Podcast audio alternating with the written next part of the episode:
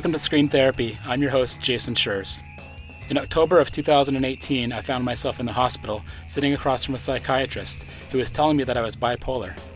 I was released with a bunch of medication and laid on the couch for about a week.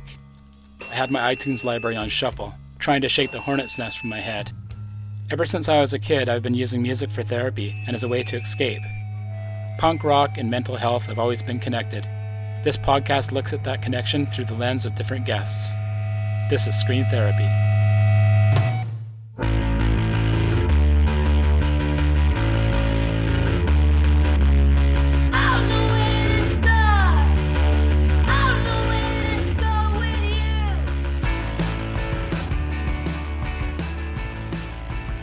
Fully understanding each other's mental health and what is going on in someone's head is impossible. But through the support group facilitating that I've done, especially the specialized groups like my bipolar one, I've learned that folks with the same diagnoses can relate to each other in a way that no others can. Alicia Bognanno of Bully lives with bipolar disorder, and it was so rewarding to talk to her about it, since I share that diagnosis. Bully formed in Nashville in 2013 and was originally a solo project. Alicia has since added other members. Bully's third album, Sugaregg, like her previous two albums, deals with her mental health struggles. Like many of my guests on Scream Therapy, she pours everything into her music and uses it as a form of therapy. As a person living with bipolar, I'm always trying to make sure it doesn't define me. The truth is, for people like Alicia and me, bipolar can overwhelm us during depressive and manic episodes. The trick is to be aware of the symptoms and take measures to mitigate them. Alicia knows what bipolar and mental illness look like and in her music, she doesn't shy away from how it affects her. Bully's music is going to help a lot of people looking for answers. My name is Alicia Bognanno. I have a band called Bully, and I am here to talk about music and bipolar type 2 disorder. How did your diagnosis come about? Basically, I was kind of at the point where it started to become debilitating for my work life and just to get through the day.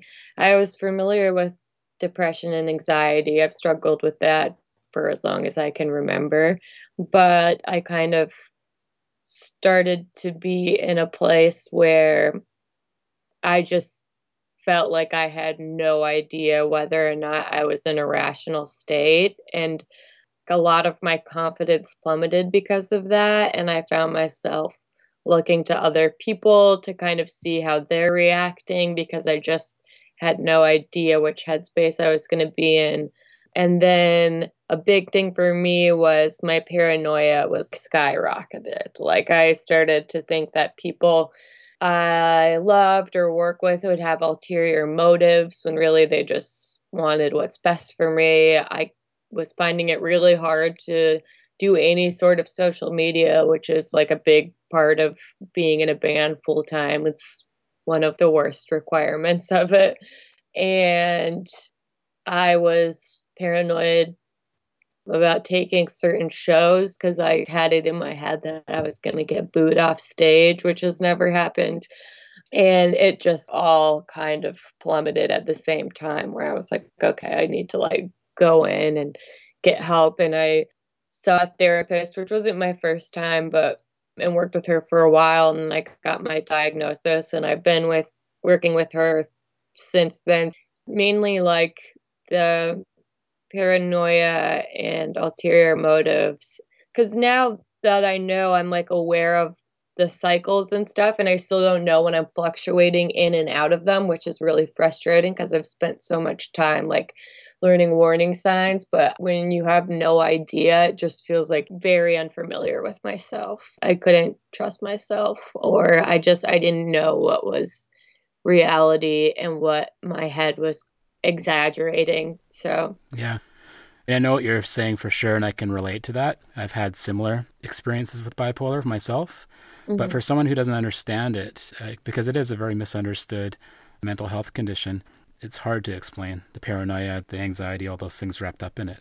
I would say it's pretty lonely because talking to you, I think you're the first person that I've been able to talk to that also struggles with bipolar disorder out of the 30 interviews I've done so far about it. And the hardest thing is really trying to vocalize the feelings that you have going on inside of you because it just feels isolating knowing even if you do that, it's not really fully making sense to the person you're talking to. And I think a lot of that, those times, it makes you just keep it in and not want to discuss it because you're like, what's the point, you know? Yeah. Yeah, it's frustrating and isolating, but once you can kind of understand what's going on or at least get proper medication for it, that's a positive thing, I guess. I'm trying to not be so down about it, but yeah, it's really frustrating. Frustrating is like the word that comes to mind just because you do all this work in trying to figure out and you can look back and you're like, oh, why didn't I see that? How could I not see that I was kind of slipping into like a different mental state? And then still to this day, don't see it until I'm like a few days in. And it's that's what's really frustrating to me. I don't know if you have this, but this is something that I was having really bad before I got on medication. I still have it, but like not to the degree that I did. Extreme irritability like a few days or a week. And touring with that was such a nightmare. And it remember just waking up and being like, I, I, just need to vacuum out the car. I need to vacuum out the car. Like we can't leave until I vacuum out the car. And I would like get up early and go take the van and just go do it and just manically trying to like get control over something. And I just remember a tour manager being like, Why are you doing this? Like you don't have to do this. And at the time it's really frustrating because I'm like, I'm not hurting anybody and this is making me feel a lot better. But I specifically remember one day calling my therapist, we were at sound check and I just felt like my insides were just burning. Like I couldn't explain what was going on. It was all I wanted to do was just be really reckless because I felt so out of touch. Just thinking about it, I can like feel it in my chest. But like that extreme irritability and like sense of burning you get inside of you is super weird to deal with while you're on the road and everything is already somewhat out of your control and like inconsistent. I run support groups for bipolar folks. And oh. one of the ladies that's in the group was talking about how, in regards to the irritability, when she walks through Costco and she's feeling in that bipolar mood or, or mood episode, that she just wants to punch people in the face, you know, just yeah. walking through. And it's unreasonable in some ways, but I think for folks that have bipolar, it makes sense at the time. Yeah, it does. Yeah. You talked about your moods and escalating and going down. One of the things that I've found is that if I'm super depressed, eating an orange and I'll be like, this orange is disgusting, it's gross.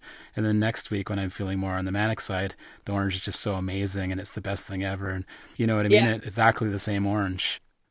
Yeah, I mean, like my sense of euphoria is frustrating because when I'm like up, when I'm being manic, to anybody else, it looks like I'm just so happy and so social and like so put together. Everything feels so good. I'll post away on social media to my manager because it's always this push and pull like whatever you guys want i'll rearrange my house. I'll move this desk or i'll just sit outside and i'll just be thinking like this is as good as it gets i just feel so good. It took me like a year and a half to like find the right cocktail of medications but i was had really bad sleeping habits like was on ambien for i don't know years. And I was up at like three in the morning over the Thanksgiving holiday. I was like sending all these emails to the people I was playing with, and my manager just two long page email. You're so amazing and you make me feel so good and like you really help my sense of self-worth and like all this stuff and all the responses were like I hope you're doing well. But the next day I remember walking around and I was smoking a cigarette and I just remember thinking I was like maybe it's my time to go because I've feel so happy. If this is as good as it gets, maybe I should just end it because I just feel like it's my moment. Now looking back, holy shit, it feels that good. And it sucks because it's the best that I feel. And it's not really, I don't know if it's me or not, but I'm inclined to say it's the best that I feel, but it's not really me. It's not my level state. Well, I hate to normalize what you just said, but I have done a lot of readings around suicidal ideation with bipolar folks, and it seems like suicidal ideation comes when the depression is really, really bad, um, mm-hmm. um, but the actual suicide attempts or completions happen when you're manic because of course when you're manic you've got all this boundless energy and you can do all these things and not to be dark but if you want to jump off a bridge that's when you're going to do it when you've got right. all this euphoria and stuff right so it's kind of scary that way because I think a lot of folks think that bipolar is someone that gets really depressed but then gets really happy. And in fact in my mind both ends of the bipolar are both scary in different ways. Yeah totally. I mean it's very scary feeling that sense of euphoria because to me too i think it's the most irrational that i get. Like it's the biggest blindfold. Well i don't know i guess the depression is like low it gets pretty bad but it's definitely the biggest cloth over my eyes what anything's possible even when i'm in a really low state everything is incredibly heavy but I'm still aware of what's going on. Where I feel like when I'm kind of manic, I'm just, I'm not fully there. Just you saying that, it kind of makes me think of driving a car. When you're driving super slow, you're still kind of being dangerous in some sense because you're driving so slow and you're just kind of moseying along. But when you're driving super fast, that's when it gets even more dangerous in the sense that then you're kind of out of control, right? So you mentioned before about going to seek help around what you thought could be something other than just depression and anxiety. I think you said you were escalating and, and getting really worried about yourself. Can you tell me what that looked like to the point where you had to go and get help? There was a number of different things that were kind of going on. One of them was I was, I don't even know what drove this, but like, just remember, I, I was paranoid all the time for no reason. I don't have anything that I'm trying to hide.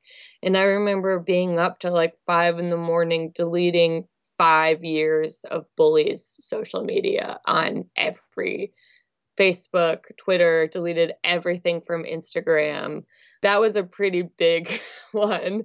Uh, just out of pure paranoia for nothing. It took hours. My dedication to it was pretty impressive. And I remember I got a call from my manager the other day and he was just I just want to know like did you do that yourself by hand every single post and I was like yes I did but really it was just kind of around like when losing was about to come out or before that but I also remember like walking into TJ Maxx and feeling like this overwhelming sense of dread because I had done something for Levi's and I was supposed to post about it, which should be like easily a thing to do. Like I'm trying to pay off my fucking student loans. Why am I so ashamed of doing something for someone who's trying to like help me be able to play music for a living? And I just remember like texting the manager and talking to him being like if we sell x amount of records can i delete the facebook? I just don't feel like i can do this. Like i don't i can't post this. I feel sick to my stomach blah blah blah blah blah. The sheer it, so much of it was like highlighted with show offers and social media for me. And then there was also times when we were kind of going through drummers and i had in my mind there was someone who was definitely a better fit in a lot of different ways logistically too and like where they lived and stuff too.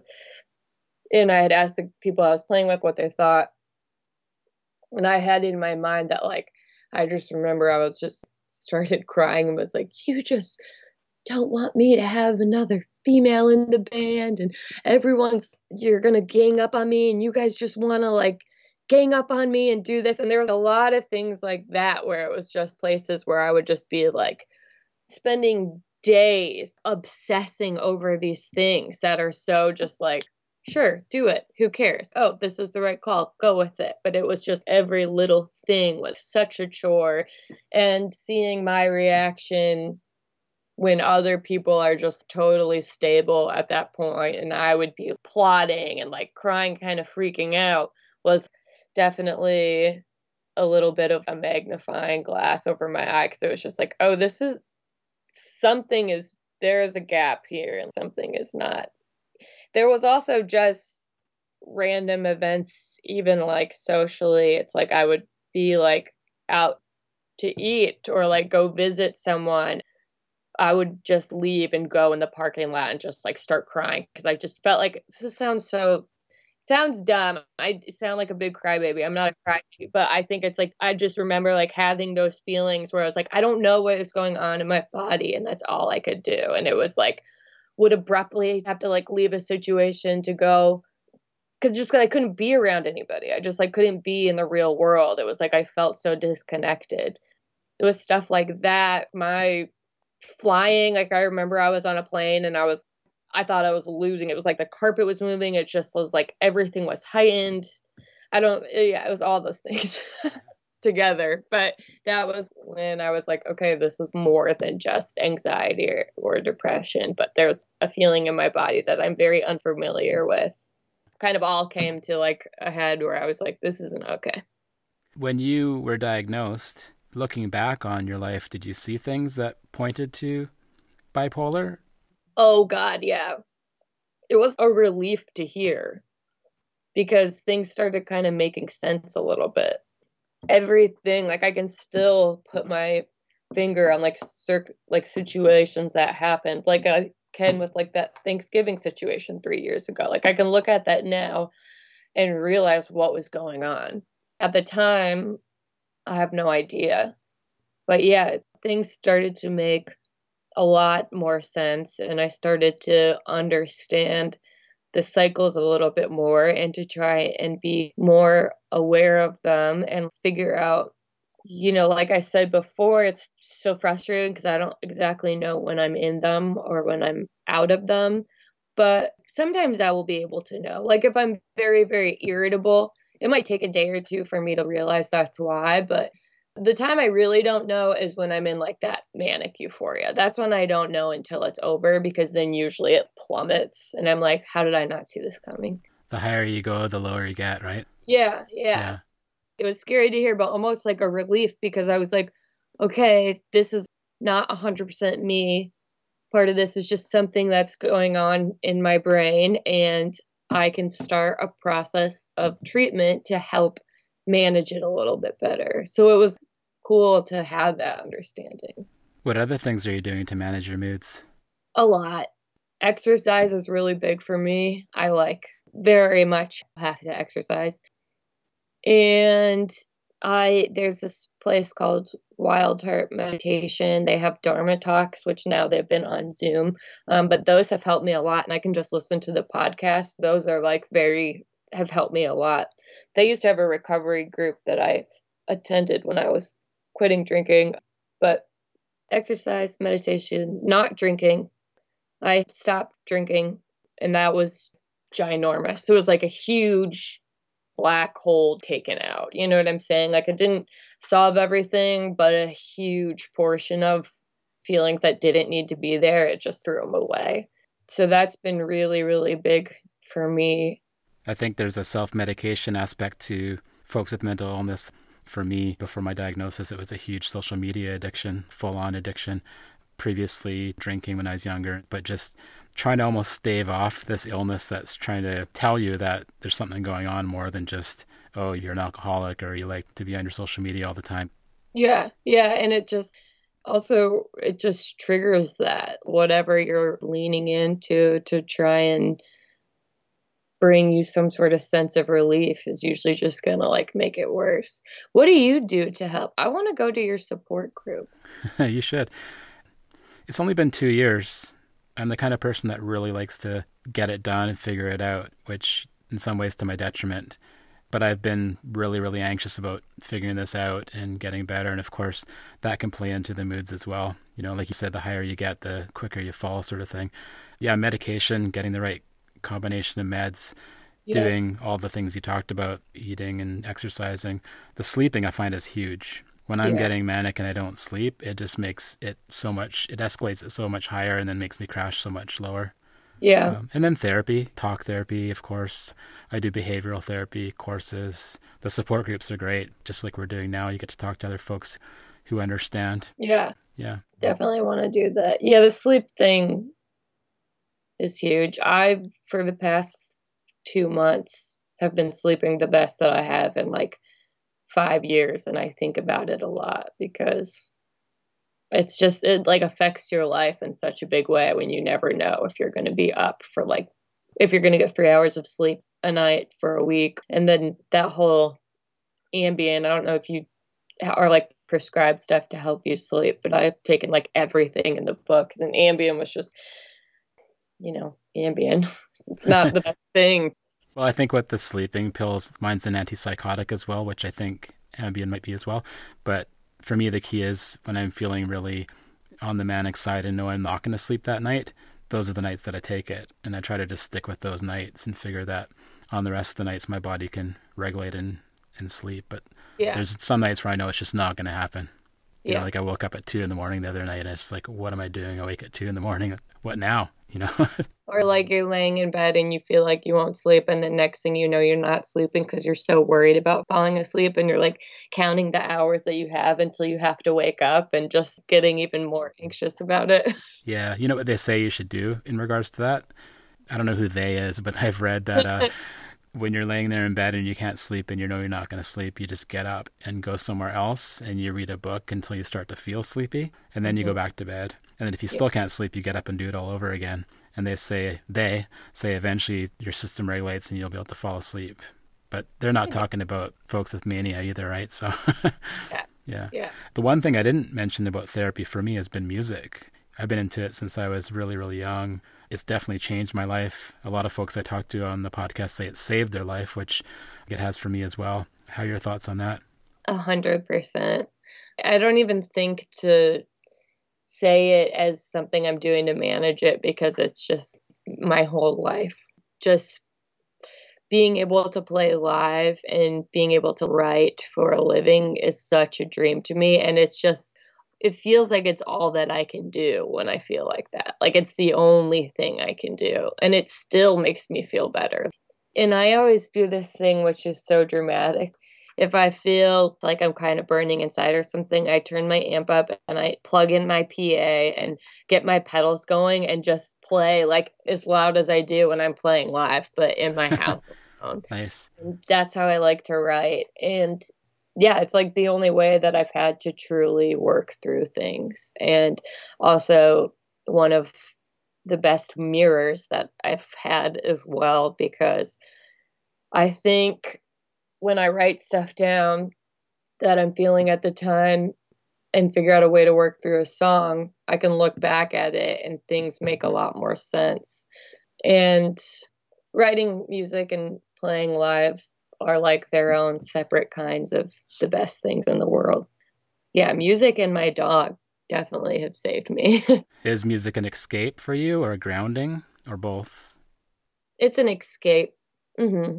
Yeah, it takes me to a better place. And when I'm playing live, it's no matter what happened that day for 45 minutes, I can just either put everything into it, like put all those feelings into it, or I can just forget about them completely. And yeah, it's the best thing in the world. I think, too, like, particularly has to do with playing rock music because it's loud and it's noisy, and you're like, you know you're not like going off of any sort of script or anything. I, I, can't imagine like feeling rage and then having to sit down and like play a soft acoustic set.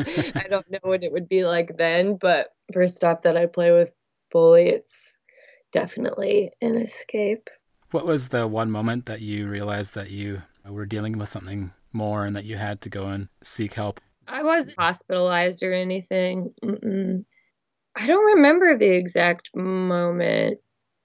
I just remember that whole kind of whirlwind. For some reason, specifically, remember being in my garage and making this sign. We were going to announce that we were signed to Sub Pop, and I just remember feeling a very particular type of way. And that, for some reason, always stands out to me. And then there was another time when I was driving to Chicago with the person I was dating at that time and just had a complete meltdown. I think maybe after that I went in. But yeah, those two times stand out for me, but it's hard to like put my finger on exactly when because the process of having to like go through my insurance and then find who would accept it and then get matched with a therapist and then I had to like go to find somebody to match me with a therapist and then have them work with a psychiatrist. It just felt like it was not something where I was okay, can I talk to somebody? And it's uh wait, no. You have to do all these things first. And also our healthcare system is so fucked, so you have to be a millionaire. the big question for a lot of folks that are living with bipolar is is it a blessing or a curse? I've heard a lot of folks talk about that. How do you feel about it? I don't know if I have an answer for myself yet. Cursed. Cursed, yeah. yeah, I don't know why I would be a blessing. Yeah. I guess the rationale there is that it makes us more interesting or more artistic or more wild to be around, which in some ways is still a curse. I feel like being overly sensitive can be a blessing and a curse, but mental health stuff I don't really wish on anybody. And I try to be like hypersensitive of it because in the music world, and particularly in the rock world, sometimes it can be like romanticized. So anything to avoid that, I'm to do because that's just treading dangerous water. You know what I'm saying? Yeah, for sure. I read a couple of articles about you in some big newspaper somewhere that I didn't care to remember the names of. but there was an implication that you sort of had a handle on things and that things were getting better and that you'd realized that you had bipolar and now everything's kind of rosy. I'm just obviously getting my own interpretation of it. But I just got really mad. I was like, well, how do they know what's going on in someone's head or someone's life? And just because they're diagnosed doesn't mean they have a handle on it. Yeah, yeah, because you never. Well, maybe somebody does somewhere. I don't know. I, I don't have a handle on it. That's actually something I talk with my manager and the woman that I work with day to day. Is because sometimes it's like I don't want to fucking talk about that. You know what I'm saying? Especially if you're in the middle of it and you don't feel good. It's. I think when you're out of it for a little bit, it's easier to talk about, but it's heavy to think about, and it's not something you want to constantly revisit. It can be I know for me right now, have a schedule on social media. It's like, it's oftentimes a lot easier for me to just be goofy and not take myself seriously when I'm doing that when I don't feel if I don't feel really really well I just can't do it at all. Even if I feel like I know that I'm not in the best mental state that's the easiest way for me to cover it up. So I think that sometimes it looks like something it's not. And I also think if you're somebody who experiences a lot of highs and lows I don't ever want to perpetuate it or I'm just hyper aware of what I put out. Sometimes I think about what I would want to see if I'm like going through someone's whatever social media page. As someone who doesn't feel well, sometimes I don't want to like constantly be seeing about it, you know. Oftentimes I'm just searching for lightheartedness. How's playing music and performing helped with your mood swings? It's really just being on tour, like playing live. It's just the endorphins that it releases feel so good. It's like the best outlet for any sort of negative energy for me. And it's just a release, a huge release. And yeah, I think that's the best part about it is it just having those 45 minutes to scream and like pound into my guitar and just kind of like let it all out is the best relief that I could have. How much of your struggles go into the songs? Is it hard to manage that part of it, putting not enough or too much? Oh, it's just like th- I'm just like putting it all in there for sure. Cuz it's the only place I have to put it, you know. Yeah, I just shamelessly put it all in there on the latest album you do a lot of screaming. You've always done a lot of screaming but it seems like for myself screaming is all about purging and getting that energy out. And it's not always negative. In fact oftentimes it's very positive. Mhm yeah it's the best feeling. It feels so good. Some things just need to be screamed too. Like certain lyrics you write and you're like there's just no other way for me to say this Thanks for listening to the latest episode of Scream Therapy. You can connect with me at soundcloud.com slash screamtherapy. And until next time, take care and be well.